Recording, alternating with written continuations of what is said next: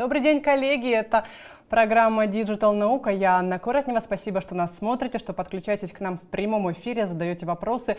Мы с Сергеем, э, нашим соведущим, все видим и всегда озвучиваем их в прямом эфире. Ну и традиционно я представляю своего соведущего. Это Сергей Гребенников, директор РАЭК, Российской ассоциации электронных коммуникаций. Сергей, приветствую.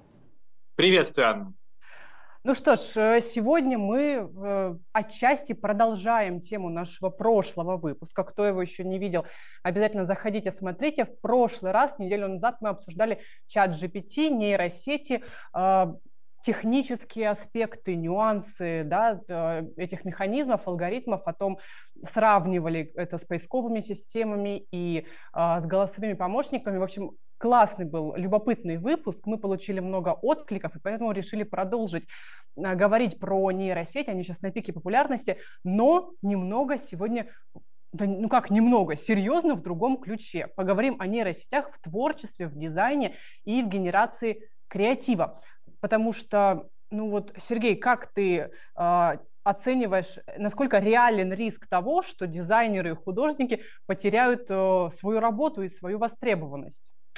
Ну, смотри, мне кажется, что мы в, прошлый, э, в прошлый раз эту тему активно даже начали обсуждать и сделали такой мостик к сегодняшней теме. Я уже даже озвучивал, э, что в 2022 году э, все визуальные материалы к премии Рунета были так или иначе созданы с помощью искусственного интеллекта.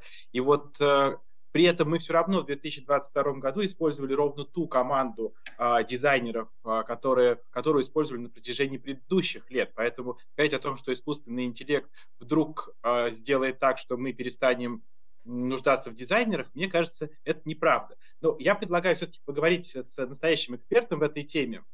Э, представишь э, нашего гостя? Да, я, я с удовольствием представлю. У нас в нашей виртуальной студии Сергей Кулинкович, арт-директор студии Артемия Лебедева. Сергей, здравствуйте, спасибо, что нашли время, спасибо, что подключились. Привет, привет. Ну что, я начну мучить вопросами Сергея? Конечно, конечно. Сергей, а, вы ваша студия одна из первых, кто начали работать с искусственным интеллектом. Еще до того, как э, это стало повсеместно, до того, как это стало мейнстримом. Э, в 2019 вы запустили ваш проект Николай Иронов, правильно? Полагаю, вот. что да, но разрабатывать мы его начали гораздо раньше, но в секретном режиме, никому об этом не рассказывая. Пока ну, не понимали, что из этого выйдет, мы помалкивали.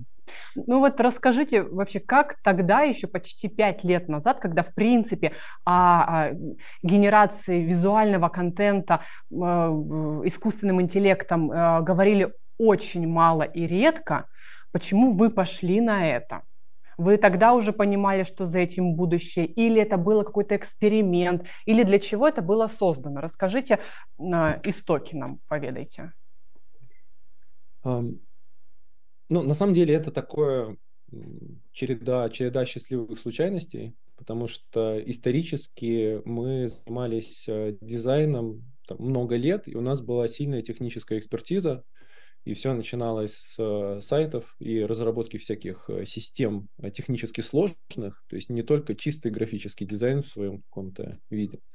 Вот, и, соответственно, у нас э, в команде были ребята, которые не только делают дизайн, но еще и программируют. И по, мере, по мере роста дизайн, количества дизайн-задач и так далее, мы начали замахиваться на э, задачи по автоматизации, э, там, сверстать 100 каких-нибудь шаблонов чего-либо или еще что-то автоматизировать, мы привлекали ребят из вот этой той части, которая связана с программированием. Вот, но потом в какой-то момент, а, когда мы автоматизировали все, что можно было автоматизировать из области рутинной, а, рутинного дизайна, мы просто в рамках эксперимента подумали, а что если если замахнуться на то, что люди называют творчеством, на творческую часть а, дизайна. Вот. И мы начали этим заниматься, и постепенно слой за слоем начали снимать а, какие-то а, покровы из того, что называется творчеством, и то, что мы сами считали творчеством. И к нашему удивлению мы обнаружили, что очень много из этого может быть автоматизировано. И даже хуже, не для всего нужны нейросети. Вот не, не для всего того, что люди называют творчеством, а нужно использовать нейросети, то, что называется искусственный интеллект. Вот, э, так и закрутилось. Вот, мы начали делать эксперименты, э, и со временем эти результаты этих экспериментов стали по качеству своему сопоставимы с результатами живых дизайнеров. То, что графика начинала выглядеть свеж... непредсказуемо свежо. Вот. И, в общем, дальше все как бы случилось так, как должно было случиться. Родился Николай Ронов. Сергей, Сергей а, а вот после того, как э, а, появился проект Николай Ронов, а, количество дизайнеров у вас в студии стало больше или меньше? Эм, Сложно сказать. Скорее не изменилось, вот как, как вы ранее говорили, что количество дизайнеров не меняется, но меняется суть их работы. То есть у нас а, помимо дизайнеров появились еще люди, которые обслуживают мозги Николая Иронова, ну как обслуживают, развивают uh и раз, разрабатывают новые технологии, и в том числе дизайнеры, а, которые режиссируют эти технологии. То есть здесь главное дизайн-задача раньше была в том, чтобы создать непосредственно конечный а, объект дизайна, а сейчас она плавно трансформировалась в то, чтобы создать ту систему, которая способна масштабируемо производить большое количество экземпляров дизайна. Но дизайн-задачи остались теми же, просто они немного трансформировались, и плечо получается больше, то есть эффективность дизайнеров, объем дизайнеров тот же, но эффективность эффективность их несопоставимо больше, потому что это масштабируется. А То вот есть я правильно, вопрос. Сергей, одну секунду, да. я уточню быстренько. Я правильно понимаю, что э, дизайнер, человек выполняет творческую функцию, придумывает общий концепт, а уже э, Николай Иронов, ваш проект, он это все масштабирует и просто, ну как, не знаю, пропечатывает в огромном количестве. Или это не совсем так работает? То есть э, дизайнер – это мозги творчества, а нейросеть – это просто, ну, условно, руки, руки и механизм. Все, все сложно. Давайте я обрисую в целом систему. Эм, Николай Ронов, для начала, это не одна нейросеть. Это большое количество а, разных алгоритмов, наборов алгоритмов, которые работают в ансамбле между собой. И, а, собственно, рождение Николая Иронова – это не рождение какой-то одной технологии генеративного дизайна. Это рождение правильно срежиссированной комбинации технологий. И вот с момента рождения Николая, когда мы всем рассказали о том, что он существует, о том, что он выполняет э, дизайн-задачи, а, его мозги пересобрались уже очень-очень много раз. И вот они сейчас снова в одном шаге от того, чтобы пересобраться с использованием новых технологий, которые появились на рынке. Соответственно, дизайнеры, которые занимаются этим проектом, они, э, их задача заключается в том, чтобы правильные э, технологии объединить в правильный pipeline, последовательность действий, когда результат работы одного, одного алгоритма правильно передается в правильном формате результат другому алгоритму, и вот так вот по этому конвейеру получается какой-то новый результат. Соответственно, дизайнеры Иронова, они проектируют примерный диапазон, изобразительный диапазон, учат его новым стилям, а, подключают к нему новые шрифты и так далее. А конечные пользователи Иронова, в том числе клиенты, которые сейчас уже выступают такими дизайнерами слэш арт-директорами, у них есть возможность получить конечный результат, но им для этого все равно нужен кто-то, кто применит его на правильный контекст, поймет, этот логотип подходит или не подходит. И вот здесь мы упираемся в то, что задача э, дизайнера, она на самом деле и раньше была такой, э, применить какое-то изобразительное решение в правильный какой-то контекст. Потому что поставщиками потребностей всегда, всегда были и будут люди. Соответственно, принять правильное решение, какое из э, десятков или сотен вариантов подходит лучше всего, это и была, и есть, и будет истинная работа дизайнера. Потому что дизайн делается людьми для людей. А сейчас с появлением роботов просто у нас появляется вот эта некоторая компонента, которая называется искусственным интеллектом, которая позволяет, а, делать это масштабируемо, то есть в больших масштабах, вместо трех вариантов логотипа выбирать из тысячи. И Б, позволяет это делать непредсказуемо. Собственно, в этом все отличие того, что сейчас называется искусственным интеллектом от алгоритмических каких-то результатов, в том, что мы часто получаем не, не вполне предсказуемый результат. И это очень похоже на то, как работает человек. Мы тоже, когда приходим к дизайнеру, задаем ему задачу, мы не до конца понимаем, что конкретно он рисует. А, потому что у человека в голове очень много а, алгоритмов работает. Вот, собственно, вот и вся, вот и вся разница. Но корневая э, суть работы дизайнера, она не поменялась. Это было и есть э, подбор правильного варианта в правильные контексты. Ну, то есть определяет, кто красиво, сегодня дизайнер все еще, а не искусственный интеллект. Да, но вот у нас, например, есть отдельные технологии внутри, внутри Иронова, которые позволяют отбросить совсем плохие варианты. То есть такой примитивный арт-директор, скажем так. И он помогает не выгружать на конечного пользователя весь массив данных, которые mm-hmm. могут быть слишком шероховатые, слишком смелые, вот, а как бы делать такой скоринг э, дизайна решений, чтобы финальное решение было в каком-то более-менее приличном диапазоне. Вот. Поэтому как бы мы все равно используем эти технологии даже чтобы отсортировать какой-то большой массив выдачи, но финальное решение, конечно, принимает человек. А как вообще происходит постановка технического задания а, искусственному интеллекту? То есть, предположим, я не знаю, маленькая пекарня в Владимирской области. Я прихожу в вашу студию, и говорю, хочу себе классный логотип, чтобы ко мне приходило там не 2000 человек в месяц, а там 15 тысяч человек. И я вот считаю, что вот вся проблема моя в логотипе. Вот я говорю, хочу такой логотип, чтобы там был колосочек, хлебушек и круассанчик обязательно. Вы куда-то это загружаете, как это происходит процесс формирования технического задания, и потом как искусственный интеллект осознает, что мне нужно как конечному клиенту. Но а, начнем с того, что если вы придете с таким заданием к живым людям, к, к живым дизайнерам, то, скорее всего, они, если они будут достаточно с вами честны, то они скажут, что изменение логотипа не увеличивает вашу выручку в 10 раз. А, это первый момент. То есть, если вдруг у вас а, была какая-то no-name пекарня с плохим логотипом, а потом появляется некоторый бренд с хорошим логотипом, то едва ли это напрямую окажет влияние на ваши продажи. Косвенно возможно, при правильном стечении обстоятельств, правильном посеве, да, но, скорее всего, это не является критерием хорошего логотипа. Это Понимаю.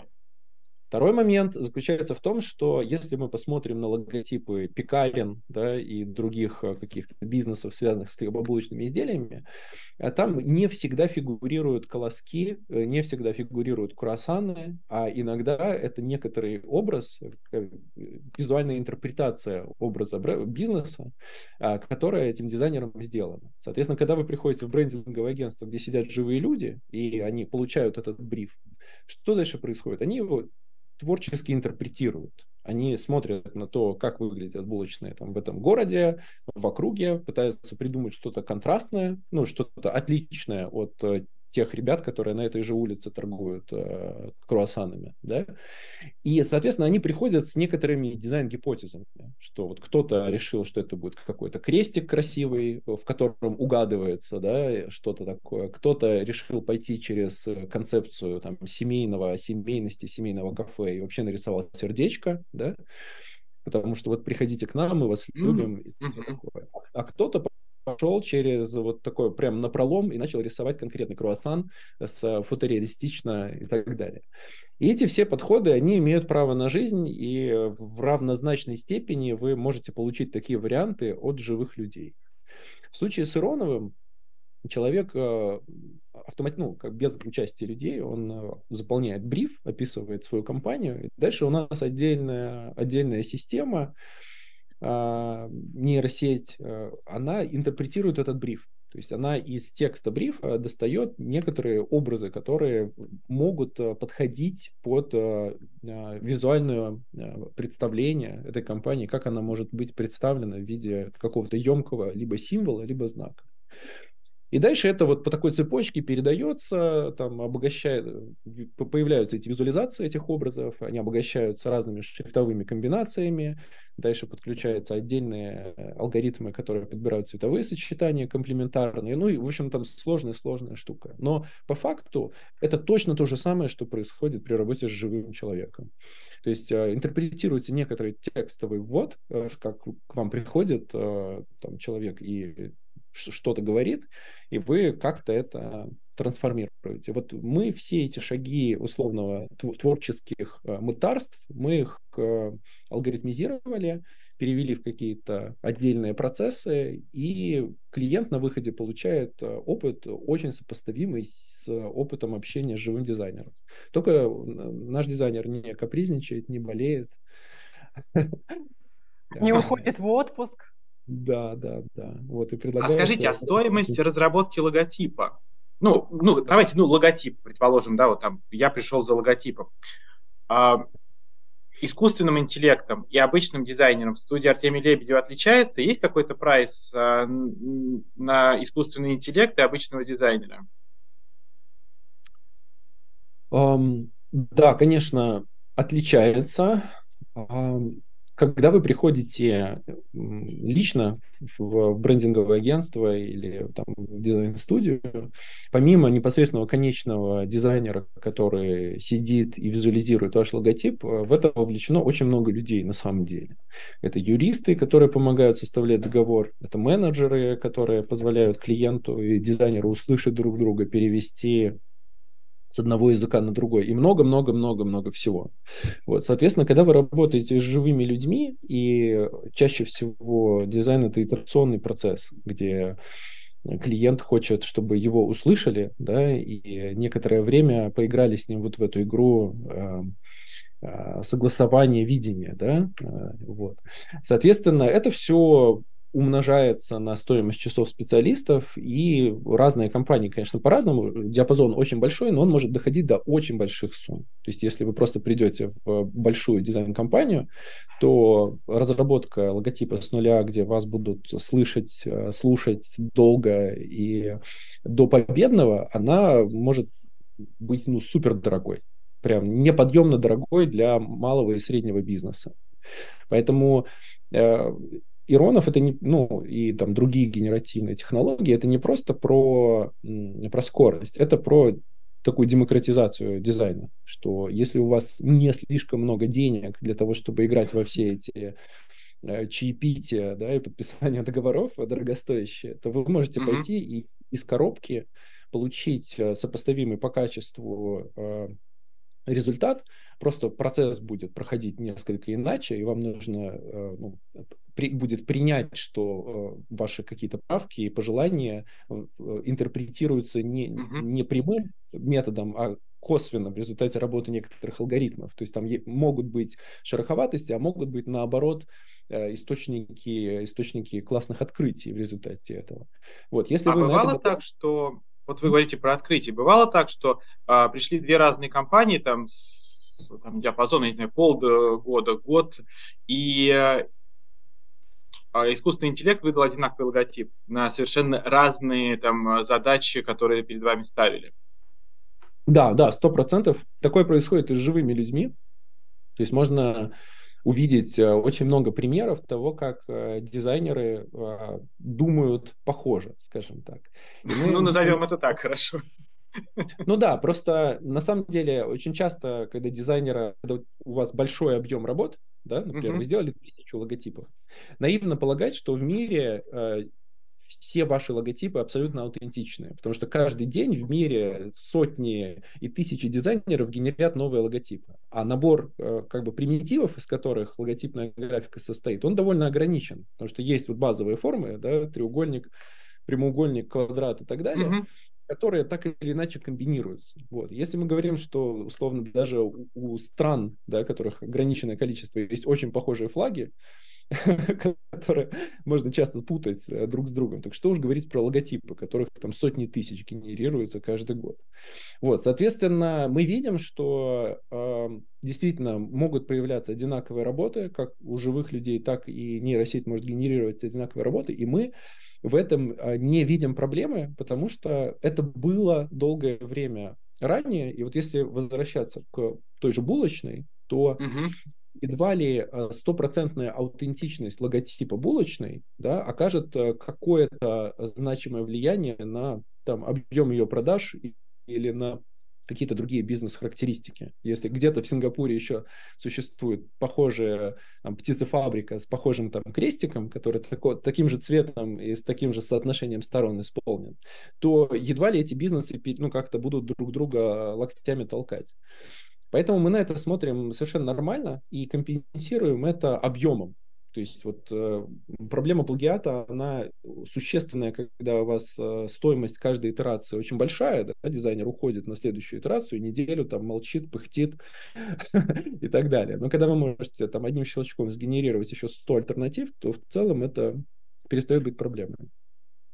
Коллеги, я предлагаю э, во-первых, Сергей, спасибо вам большое за то, что вы так подробно рассказали про вашу нейросеть. Но я предлагаю переходить от проекта Николая Рунов к другим э, генеративным технологиям, потому что э, летом прошлого года э, буквально весь интернет э, взорвала сеть, нейросеть Midjourney, которая создавала крутые, классные визуальные картинки, и все были в полном восторге.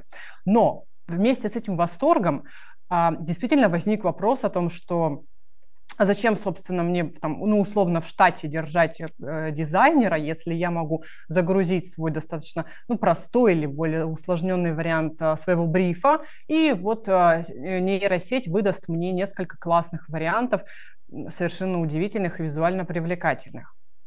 А, Сергей, давайте поговорим немножко про это. Во-первых, как вы думаете, какие перспективы развития вот у этих нейросетей?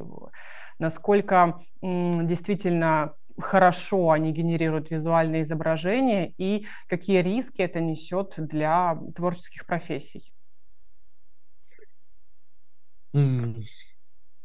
Спасибо за вопрос. Э, на самом деле я не вижу эм, особого а, какого-то перелома.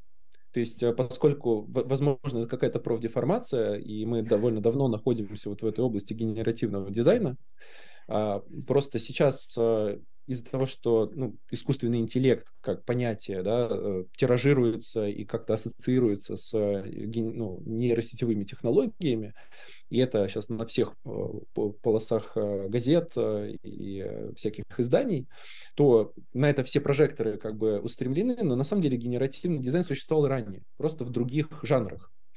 И он как, как тогда, так и сейчас, он создавал новые возможности, новые рабочие места. То есть сейчас есть отдельные ребята, которые э, доста, ну, достают, используют эту технологию для того, чтобы решать реальные задачи за деньги. То есть Midjourney там, и другие ребята, они создают рынок под себя. Так вот, как, как Иронов, да, который создал новый рынок, который э, мы сделали, так и другие ребята, они берут и просто а, используют это как инструмент. Условно, раньше инструментом была кисть, да, которая, ну, просто нужно было применить к ней механическое какое-то воздействие, да, и, не, и сколько-то лет опыта, но в целом она рисовала такие же, такие же результаты, выдавала такие же результаты. Сейчас вместо этой кисти что-то другое. Да, завтра будет еще что-то другое. Но в целом какого-то такого слома э, я не наблюдаю. Просто появился, появилась новая возможность делать то, что раньше требовало большого количества часов э, э, быстро. Вот. Но фактически это просто расширяет, ну как сказать, э, перераспределяет усилия людей. То есть сейчас мы видим, что вот появляются новые условные профессии, они такие около дизайнерские, наполовину дизайнерские, наполовину технические. Люди, которые занимаются промпт-инжинирингом, которые учатся взаимодействовать с этим инструментом, задавать ему правильные вопросы, и получать правильные ответы. Но по факту это тоже дизайн. Просто инструментом дизайнера является не, уже не кисть, уже не там, а, какие-то программы да, редактирования графики, а просто нейросеть. Вот, поэтому ничего не меняется на самом деле, а просто трансформируются инструменты производства. И это было и сто лет назад, когда там э, происходили какие-то переход да, от, от э, ручного труда к фабричному, так и сейчас. А, вот, собственно, вот так, так я себе это представляю. Ну, правильно, если простым языком сказать, э, когда нам говорили, что появилось телевидение, да, то театр умрет. Точно так же, как не умер театр, не умерло телевидение после появления интернета, точно так же и с появлением искусственного интеллекта, мне кажется, у дизайнера просто появилось больше инструментов а, для того, чтобы творить. Да, совершенно верно. Более того, интересный эффект, что вот тот а, крафт, да, ручная такая работа, э, в которой, э, которая вот этот рынок объединял в себе большое количество профессионалов, да, и сейчас кажется, что вот пришли нейросети, и этот рынок разрушили. И, конечно, море, вода из этого моря утекла в моменте, но при этом останутся мастера, как вот в случае с театрами, да, есть гениальные постановки, которые собирают огромные залы и э, оказываются супер актуальными и, возможно, даже более, более редкими и более неожиданными, чем они были там ранее, потому что ранее это был такой ну, э, массовый продукт, а сейчас это штучный. Вот, и поэтому, когда все говорят, что нейросети убивают работу дизайнера, на, здесь, наоборот, я это вижу как создание каких-то интересных э, локальных а, локальных ниш, которые, наоборот, создают возможности. То есть они как бы наоборот, приумножают, приумножают варианты применения каких-то творческих, э, творческих усилий. У нас вот тут комментарий от зрителя появился, ну, очевидно, который подключился к нам чуть позже, потому что а, интересуется, а что за нейросеть у вас по логотипам? Ну, это, э, я так понимаю, дорогие зрители, кто пропустил нашу первую часть разговора, мы говорили про проект Николая Аронов, это нейросеть, которая уже несколько лет а, применяется в студии Артемия Лебедева. Заходите на сайт и читайте более подробно информацию об этом. А сейчас мы уже будем говорить про другие, уже говорим про другие а, генеративные технологии и нейросети, в частности, Midjourney, ее популярность и успех. В общем, про профессии понятно. Кстати, вот был у меня, Сергей, вопрос о том, появится ли новая профессия вот на стыке дизайна и около какой-то а, научной истории Data Science. Вы уже сказали про профессию а, prompt engineering, правильно? Ну, разные люди называют по-разному. Мы в студии называем это нейровод. Нейровод? Да, нейровод – человек, который э, выбирает, выбирает, выбирает финальный вариант. Потому что вариантов очень много, выбрать из них э, конечный – это и есть самая, самая сложная, одна из самых сложных задач. И вот у нас есть специальные нейроводы, которые делают дизайн руками Николая, но, точнее, мозгами Николая, но принимают ответственность за принятие финального решения. Сергей, а вот такой вопрос. А Николай, это все-таки когда-то был реальный человек или полностью вымышленный персонаж? А, это полностью вымышленный персонаж. Э, с этим есть очень-очень интересная история, потому что когда мы начали получать э, работы, э, которые сопоставимы по качеству с живыми людьми, мы решили ну, не просто это, это не просто прикол, но мы решили проверить, насколько, насколько они сопоставимы. Либо это наш глюк, либо это действительно похоже, похоже на, на то, что делает живой человек. И поэтому мы придумали Николая Иронова и начали под его именем отдавать э, эти работы э, нашим клиентам, которые не знали о том, что это генеративный дизайн. Для того, чтобы обойти вот этот э, блок предрассудков по поводу того, что если дизайн был синтезирован, значит он какой-то не такой, какой-то недостаточно человеческий, недостаточно качественный. Вот. И мы воспользовались вот этой секретностью, анонимностью, более того, мы даже засекретили его внутри, ну, внутри компании, завели ему там прям, прям кар карточку бухгалтерии, э, там, завели ему e-mail, Facebook и так далее, то есть поддерживали какую-то какую социальную даже жизнь от его имени. Вот, а придумали, сделали ему фоторобот, мы скормили тоже генеративной э, системе все э, портреты всех сотрудников студии на тот момент, вот, и сделали некоторое усредненное, усредненное лицо, вот, загрузили его карточку в, в наш интернет и, собственно, прожили, вот пока шла разработка, мы жили с этим, с этим образом Николая Иронова и дальше отдавали клиентам работы, подписанные этим именем. И только когда эти работы начали массово тиражироваться, появляться на объектах а, какого-то реального мира, да, на, на этикетках с напитками, на вывесках кафе, только тогда мы раскрыли карты и сказали, что это не, не человек. Угу. Вы знаете, Интересно. Сергей, очень, очень любопытно про, действительно, про Николая Иронова. Но вернемся к нашим э, сетям, к нашим, к нашим общим сетям, которыми мы вот пользуемся уже с прошлого года. Там пытаемся как-то с ними играться, вдохновляться. Не кажется ли вам, мне, во всяком случае, кажется, я поэтому и хочу ваше профессиональное мнение спросить, что э, нейросети, ну, в частности, Midjourney, э, работает примерно в одном и том же направлении и накладывает один и тот же паттерн. Я имею в виду сюрреализм, абстракция, киберпанк. Вот как-то так она работает. Или нет? Или она может работать во всех художественных направлениях, и креативить совершенно разное? Но ее так научили, а, но по факту, когда вы работаете с живым человеком, он тоже работает в одном направлении. То есть вот вы приходите к дизайнеру живому или к иллюстратору, в частности, и говорите, нарисуй мне кружку. И он вам нарисует, скорее всего, кружку таким образом, как, как он учился рисовать все эти годы до. Поэтому э, это вопрос того, ну и, соответственно, вы для того, чтобы ваш инструмент, для того, чтобы подобрать правильный стиль, это найти правильного дизайнера, да, иллюстратора с правильным каким-то, э, с правильной историей. Вот, потому что в целом в реальном мире довольно мало людей живых, которые готовы рисовать в очень широком изобразительном диапазоне, создавать графические материалы.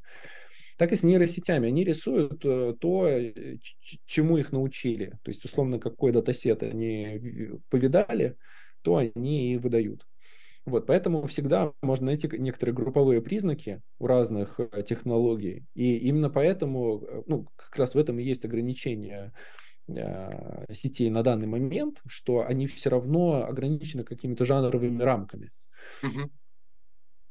А вот скажите, а все-таки вот сегодня применение искусственного интеллекта – это дань моде или это реальный инструмент, который делает там нашу жизнь, наши сервисы немножко лучше? Почему? Ну, а, спрошу. А, в Москве а, есть ресторан, который существует без шеф-повара, и там такая концепция, что все блюда придумывает искусственный интеллект, потому что как бы, искусственный интеллект лучше знает, что в целом в среднем люди едят.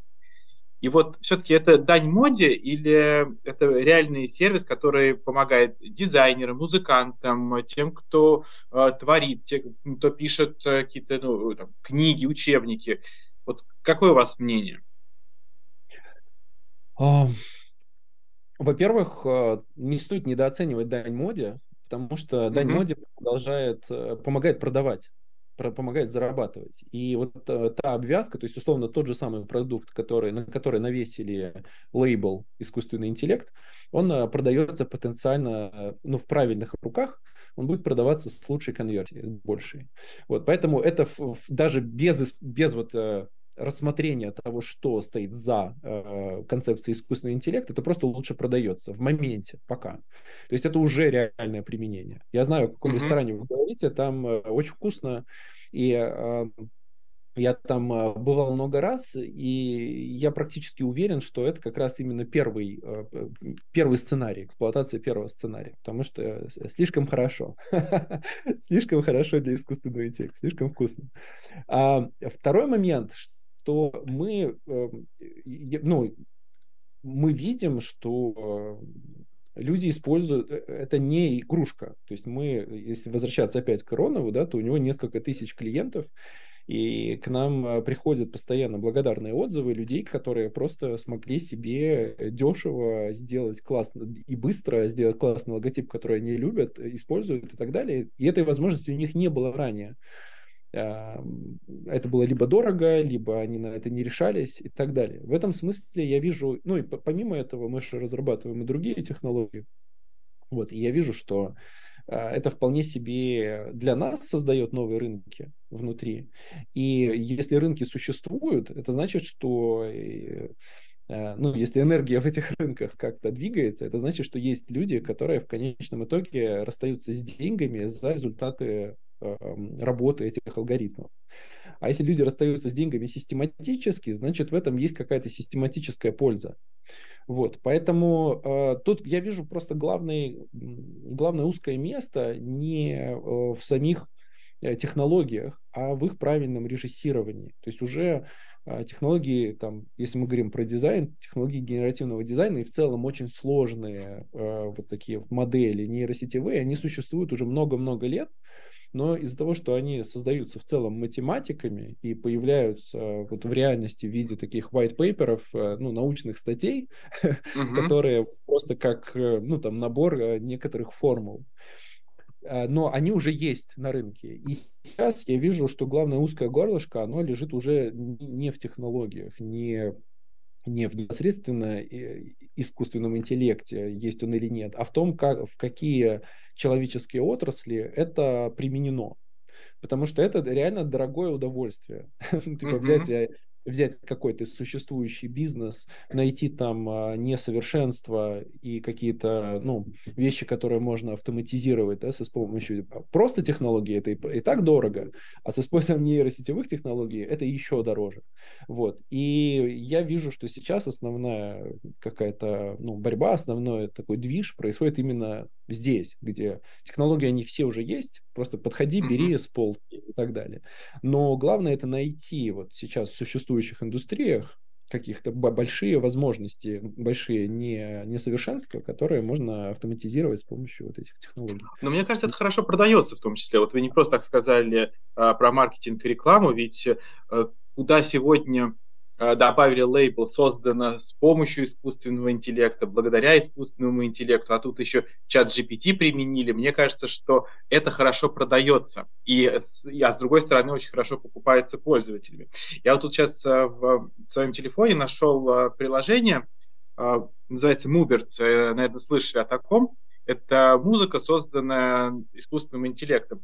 По факту я, когда мне нужно что-то включить фоновое, там, от Чайковского и Баха, я устаю ну, невозможно это слушать бесконечно. Может, я кого-то сейчас обижу в нашем эфире, но... А вот включая Муберт э, фоном, я могу это слушать бесконечно, и я такое ощущение музыку не замечаю, но при этом у меня в квартире ну, есть какой-то фончик, который э, приятно радует ухо.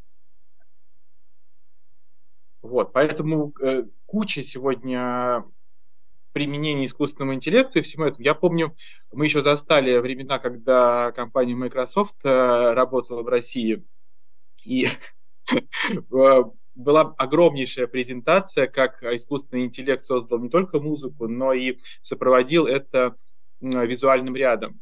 Вот это было потрясающе. И вот хочется, чтобы, конечно, таких проектов, наверное, становилось больше. Я вот, знаете, наверное, подвел я к чему? К тому, что а какой ваш самый любимый э, логотип или проект, созданный с помощью э, Николая Ионова внутри э, студии Артемия Лебедева? Как, чем вот вы прям гордитесь? Ох, это, это сложный вопрос, потому что в целом Иронов сделал уже там больше миллиона логотипов и продолжает Понимаю. генерить. Да, поэтому, ну, понятно, что если вот отбросить весь контекст, да, и посмотреть на логотипы живых людей и генеративные логотипы, то в целом они очень близкие. Ну, то есть э, едва ли человек или машина способен создать что-то э, вне контекста такое, что будет э, иметь какую-то невероятную силу само по себе. Поэтому логотипы становятся культовыми скорее не из-за своей какой-то оригинальной формы, они становятся культовыми из-за того контекста, в котором они в правильный, uh-huh. в правильный момент появились. Да? Вот. И, а, конечно, вот а, ранний, а, ранний Николай, когда он выступал инкогнито, да, и генерил еще такие, мы еще не до конца от, скажем так, не до конца могли, могли и хотели попадать в жанр неотличимости от человеческих логотипов, поэтому он был такой немного шероховатый, и этим вызывал недоумение и при этом притягивал людей. Вот. И когда мы просто вот э, момент, когда ты вечером идешь, э, идешь домой, заходишь в магазин в продуктовый, и ты просто видишь на полке такой ряд э, из бутылок, бутылок пива, сделанных синтетически, и ты знаешь, что клиент это воспроизвел не зная о том, что это как бы был синтетический дизайн, к которому человек не прикасался, вот, это, конечно, очень интересное чувство, ощущение и так далее. Или когда там выходили какие-то большие, большие обзоры логотипов для каких-то блогеров, которые недоумевали, как, как такое можно было им предложить за, за такие деньги, за которые это продалось. Вот. Это, конечно, генерировало очень много внутренних вот таких а, переживаний, ну, приятных ощущений о том, что ты обладаешь некоторым секретом, который которые другие пока не знают. Вот. Э, поэтому все ранние работы Николая, которые э, были, когда он еще скрывал свое истинное обличие, они, конечно, отличаются для меня особые, я с особым трепетом вспоминаю. Скажем. А давайте сделаем рекламную кампанию, знаете, какую? А, в этом году 27 лет Рифу, мы себе обещали, что мы не будем менять э, логотип, а вот, ну, я не знаю, в качестве идеи, вот есть ли возможность, например, на рифе, на открывающей панели представить а, логотип, который нарисовала нейронная сеть, и показать, как это а, видит нейронная сеть. Изи вообще. Конечно. Я думаю, да, что мы можем. придем с этим. Мне кажется, это было бы прикольно. Так, да, коллег, да, коллеги, давайте ваши договоренности мы оставим э, на разговор после эфира. Сергей, вы знаете, у меня э, по ходу нашего диалога еще возник вопрос, который не дает мне покоя. Как вы думаете, а не исчезнут ли сервисы стоковых изображений на фоне развития нейросетей? Что вообще будет с ними? Пользуются ли... Я бы мечтал, чтобы они исчезли. До сих пор этими сервисами, когда есть, например, а, такие нейросетки? Ну, это на самом деле происходит уже сейчас, э, и мы ведем переговоры с, э, там, с ребятами, которые изначально, которые, бизнес которых это стоковое изображение, и поскольку сейчас мы, э, развивая технологию, подходим к моменту, когда мы готовы массово генерировать достаточно качественные э, сэмплы, да, там, и, иконок, да, в каком-то узком жанре, и можно их массово продавать, это происходит уже прямо сейчас. И я полагаю, что мы не одни такие умные, что сейчас э, это напол, наполнит э, стоки генеративная графика. Ну, это нормально, не то чтобы что-то что от этого поломается. Ну, раньше вы использовали там фотографии, которые снимались на зеркале, а сейчас там будут фотографии, которые сделаны нейросетью. Разницы особой нет. Просто да, структура доходов э, людей поменяется, как-то перераспределяться потоки и все. Хорошо. Прикольно, что, знаете, что да. иногда, вот сейчас мы разговариваем, вот, например, вот этот э, кейс с рифом, да, а, по факту, если посмотреть, что происходит, э, происходит то, что искусственный дизайнер отбирает работу у реального да, потому что есть некоторая дополненная ценность в самом факте того, что он искусственный. Да, и иногда приходят клиенты и говорят, что несмотря на все преимущества работы с э, живым человеком, да, что ему можно там конкретно заставить что-то нарисовать, а клиенты видят, что в генеративности есть вот эта дополненная, дополненная ценность, да, которая уже в некоторых контекстах превышает дополненную ценность живого человека. И когда вот только появ... начали появляться эти генеративные технологии, все такие, о боже, роботы заберут работу у живых людей. И вот сейчас мы, мы свидетели того, как это буквально происходит. Потому что мы не обсуждаем то, что а давайте вы нам делаете просто логотип для рифа. Мы обсуждаем, а давайте вот нам нейросеть сделает логотип для рифа. Это вот, это вот именно то, что происходит. это, вот, это то, как роботы забирают а, работу у живых людей. Это прикольно. Сергей, давайте Какой? тогда... Да, у нас сегодня в студии два Сергея, можно загадывать желание. Я загадаю, чтобы все-таки роботы не отобрали работу наших дизайнеров. А, Сергей, как вы думаете, что... У меня два вопроса. Первое, а, так, подводя уже э, итог в целом, э, как вы думаете, как бы вы могли определить главные задачи дизайнера будущего? Ну, например, дизайнера следующего десятилетия. Что будет а, выходить на первый план? Я считаю, что задачи дизайнера настоящего, будущего и прошлого а, не менялись. И самыми лучшими дизайнерами всегда являются те ребята, которые понимают контекст. А, понятно, что та часть, которая касается непосредственно воспроизведения дизайнерского продукта, она будет постоянно трансформироваться, но из-за того, что конечным потребителем дизайнерских услуг все равно являются люди, да, то э, люди являются, и дизайнеры являются поставщиками как бы системы, системы ценностей, да, куда этот дизайн приземляется. Вот. И, конечно, работы будут нам облегчать работу всеми силами, мы будем ее делать быстрее, более массово и так далее, но все равно конечный потребитель дизайна – это человек. А самый лучший дизайнер – это тот, кто просто очень хорошо понимает потребности человека и находит вот прям вот лазерные, лазерные решения, как вот э, в пазле, да, куда какой-то объект дизайна пристроить, в какой контекст, э, для того, чтобы он идеально туда вписался.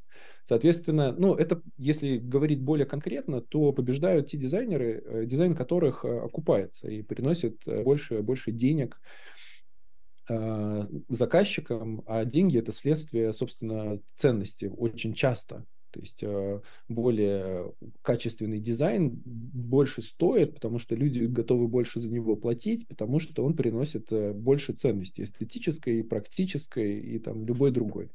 Собственно, и это не менялось уже сотни лет, и это будет еще сотни лет вперед. Просто дизайнер АК прошаренный, прошаренный чел который понимает вообще, как устроена э, экономика, внимание, э, и понимает вообще, как устроены технологии. Умеет это все дело перемножать и находить возможности. Я знаю, что нас сейчас а, смотрят а, не только наша привычная аудитория, но к нам подключились сегодня и дизайнеры, иллюстраторы, потому что а, хотели увидеть этот эфир и услышать ваше мнение. И вот давайте для них этот вопрос тоже а, очень меня просят а, задать. На какие тренды в дизайне стоит обратить внимание в 2023 году, на ваш взгляд? Ой, с трендами такая тема. Знаете, как э, астрономы э, не изучают э, историю звезд, потому что к тому моменту, когда сигнал от какой-то звезды успевает долететь, мы уже не знаем, что фактически с этой звездой было. Поэтому так и с трендами. Если вдруг э, все о чем-то говорят или все понимают, куда идет какой-то тренд, это единственный сигнал, который можно из этого достать, это то, что уже поздно этим заниматься, потому что это уже стало, стало трендом. Поэтому в целом я внутри не тот человек, который э, ориентируется на, на, на, тренды, скорее э, просто мы, мы сейчас, ну, как бы тренды очевидны, Просто заходим на любой там, дизайнерский или просто технологический сайт и видим а, все материалы с меткой дизайн о том, куда все идет. Да, автоматизация, да, сужение attention span, ну вот времени, как бы кредита внимания, которое пользователь дает э, новому продукту в своей жизни. Именно поэтому сейчас вот там появление всех там систем быстрого обмена контентом, типа ТикТока, Рилсов и так далее, э, начинают играть очень большую роль играть первые две секунды и так далее, и так далее. Вот. Но это все уже разыгранные карты, то есть это уже существующие рынки. Они про них говорить бессмысленно, потому что к тому моменту, когда там какой-то дизайнер, который захочет овладеть этим мастерством, начнет им успеет им действительно овладеть, конъюнктура уже поменяется. Поэтому нужно, нужно слушать сердце. Нужно слушать сердце. Это хорошая рекомендация не только дизайнерам, к слову сказать. Сергей, вижу еще какой-то вопрос в ваших глазах. Нет, для нашего нету гостя. вопроса. Я наоборот хотел а, сказать, что мне кажется, что наши дизайнеры никогда никуда не денутся, потому что ну, правда создаются прорывные штуки, и российский дизайн, он, мне кажется, самый классный. все же говорят о том, что там и мобильные приложения, и, в принципе, э, весь App Store, он из красивых э, российских приложений создан, а не каких-то других. Конечно, мы откуда-то черпаем идеи, но наши дизайнеры самые классные, не только программисты, но и дизайнеры. Приятно как, слышать. Как ты вот любопытно сказал, российский дизайн. А российский дизайн, э, Сергей, вопрос к вам, наверное, а чем-то коренным образом отличается от э, опыта западных коллег, мирового опыта? Очень сложно сказать. Э, сейчас, ну вот той, в той области, которой мы занимаемся, у нас все очень сильно усреднилось, и границы государств и национальностей как бы отходят на второй план и очень сильно идет вот этот обмен да, между людьми. И как только появляется какая-то новая технология, где бы она ни появилась, в какой бы стране, в Азии, на Западе или здесь, она сразу же становится достоянием общественности. Поэтому мы, э, ну вот я со своей стороны вообще уже, уже много лет э, вообще не выделяю какие-то страновые признаки или национальные признаки, потому что мы все ну, как бы это какое-то над, надпространство, которое перешагивает через границы. Я не знаю, уже очень давно не обсуждал ни с кем российский дизайн, и как и любой другой. Вот, поэтому сложно, сложно сказать. Мир поменялся, короче. Ну что ж, Сергей, спасибо вам огромное за то, что вы так подробно нам рассказали о том, что сейчас происходит э, творчестве и нейросетях, о том, что вы успокоили, я уверена, нас и часть нашей аудитории тем, что все-таки э, дизайнеры никуда не денутся, люди не потеряют массово работу и новое призвание им не придется искать. Спасибо вам большое за это. Спасибо, что позвали. Спасибо. Спасибо, Сергей. Да, Спасибо. Сергей Кулинкович, арт-директор студии Артемия Лебедева, был в нашей студии. Спасибо вам большое. Все, счастливо. До свидания. Пока-пока. До новых встреч в эфире. Ну что ж, Сергей, это был прекрасный эфир. Очередной информативный, продуктивный час с нашим экспертом. Супер, спасибо. Мы в, следующую, в следующий вторник встречаемся? Как всегда. Прекрасно. Да, так что увидимся через неделю. Хорошего тебе Все, дня. давай, хорошего вечера. Спасибо. Пока-пока. Угу, спасибо, пока-пока. Ну что ж, спасибо, что вы нас смотрите, что вы подключаетесь в прямом эфире, задаете вопросы. Подписывайтесь на EdIndex, мы есть во всех социальных сетях. Не пропускайте наши премьеры, наши эфиры. Эксперты всегда очень ждут вашей активности. На этом я с вами прощаюсь. Программа Digital Наука выходит каждый вторник в 15.00. До свидания.